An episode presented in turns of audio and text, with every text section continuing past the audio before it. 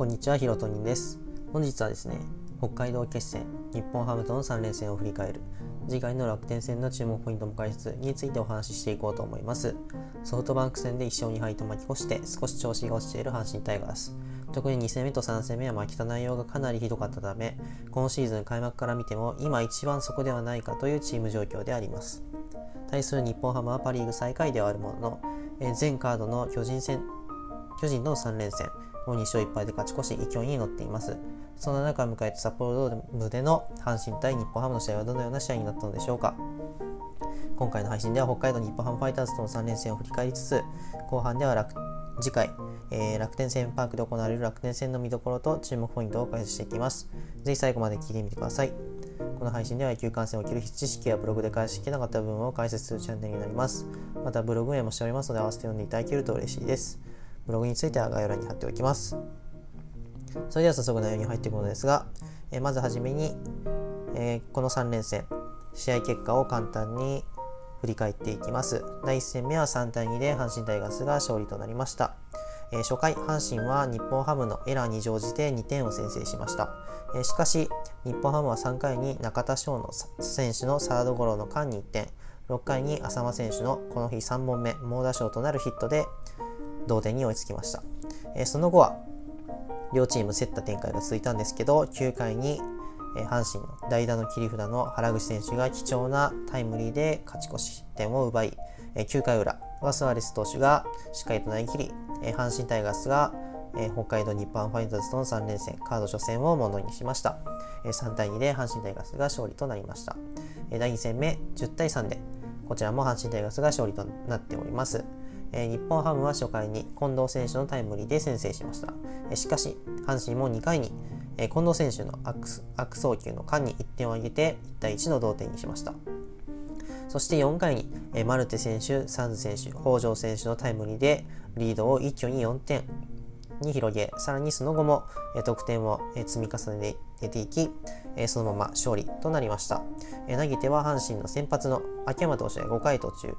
えー6回途中ですね、3失点でセ・リーグトップタイの6勝目を挙げました。10対3で阪神タイガースが勝利となっております。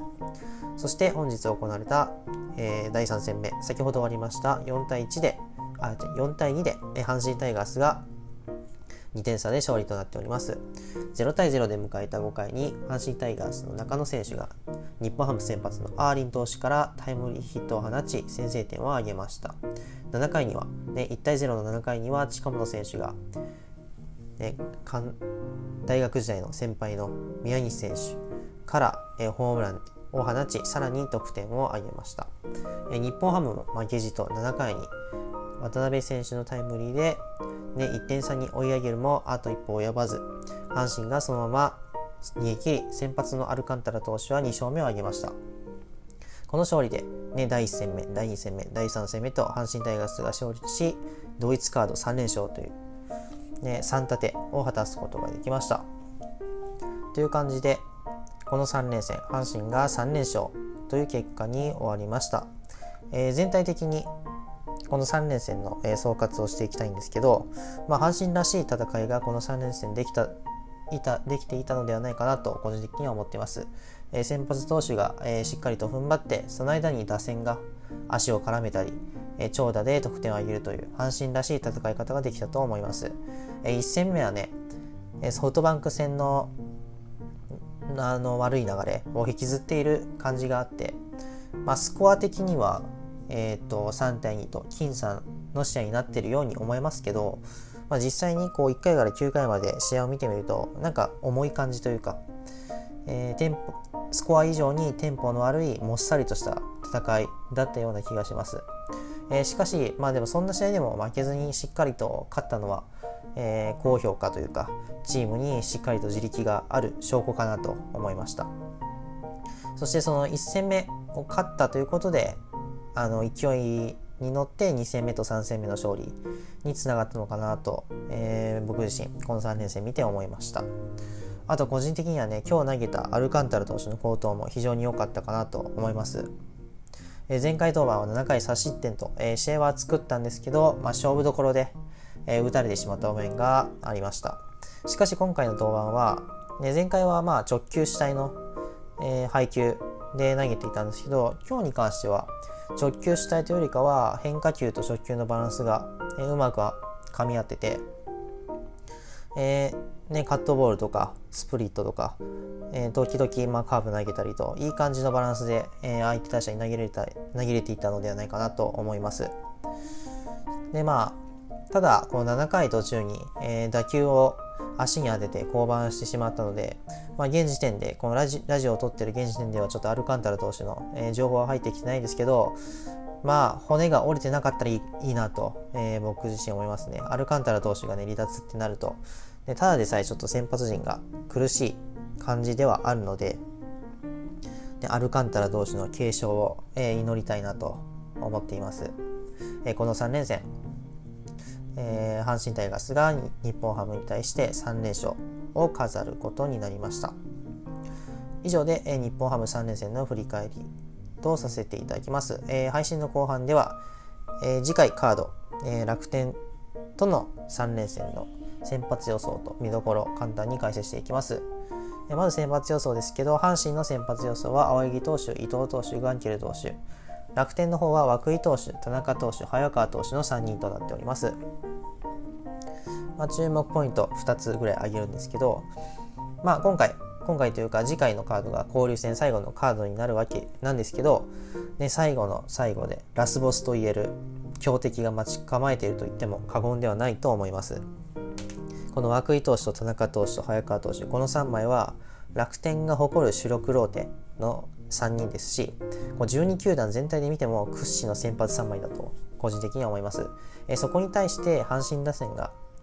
どのように立ち向かっていくのかどのように得点を上げていくのかこういったところを注目していきたいなと思っています。で、もう一つ、阪神としてはこの先発陣がしっかりと踏ん張らないと勝てない試合が、まあ、続くのかなと。まあ、相手先発見ても、この涌井投手、田中投手、早川投手は、文句勢するような投手ではないので、勝つには、こう、ロースコアの試合をこう拾っていく、勝っていくことが大事かなと。えー、だけど、まあ、阪神的には、この打ち合いの試合で勝つというよりかは、こう、ロースコアで戦っていった方が勝機はあるのかなとまあ、阪神の戦い方的にはこの得意なパターンだと思うので、まあ、このロースコアの展開に、まあ、どうやって持っていくかっていうのが結構この3連戦鍵になるのかなと思っています。でまあ勝敗とかそういうね星感情のお話をするとまあ楽天ね今パ・リーグの首位で、まあ、非常に勢いの乗ってるチームなのでまあ今回ね日本ハムには運よく3連勝できましたけど、まあ、楽天相手にはそれは3連勝できたらね、これ以上ない結果だと思うんですけど、3連勝はまあぶっちゃけ難しいかなと思います。で、3連敗する可能性もね、この3枚見てもあると思うんですけど、阪神としては、このまず3連敗を避ける、これをね、一番に、えー、念頭に置いて戦ってほしいなと思います。で、まあ、勝ち越しはできなくてもいいんですけど、まあ、せめて1勝2敗、1勝2敗でこの3連戦終えてほしいなと思ってます。もう3連敗と1勝2敗って結構違うんですよね。3連敗すると、えー、3つ負け越しが増えることになるんですけど、1勝2敗だと1つしか負け越しが増えないんですよ。で、もちろん2勝1敗すれば、まあ、1つ勝ち星が増えると。まあ、2勝1敗できればベストですけど、まあ、全然1勝2敗でも、えー、この3連戦いいのかなと思います。という感じで、ね、この3連戦、交流戦最後に楽天戦ということで、もうほんとラスボスというか、ね、お互い首位のチーム同士なのでいい試合になることは間違いないと思います。そんな中で阪神が、今度ね、楽天の主力ローテ、涌井投手、田中投手、早川投手、えー、楽天の中心ピッチャー3枚、かつこの12球団屈指の3枚、これに対し、この3枚に対して、まあ、どのように立ち向かっていくのか、この辺りに注目していきたいと思います。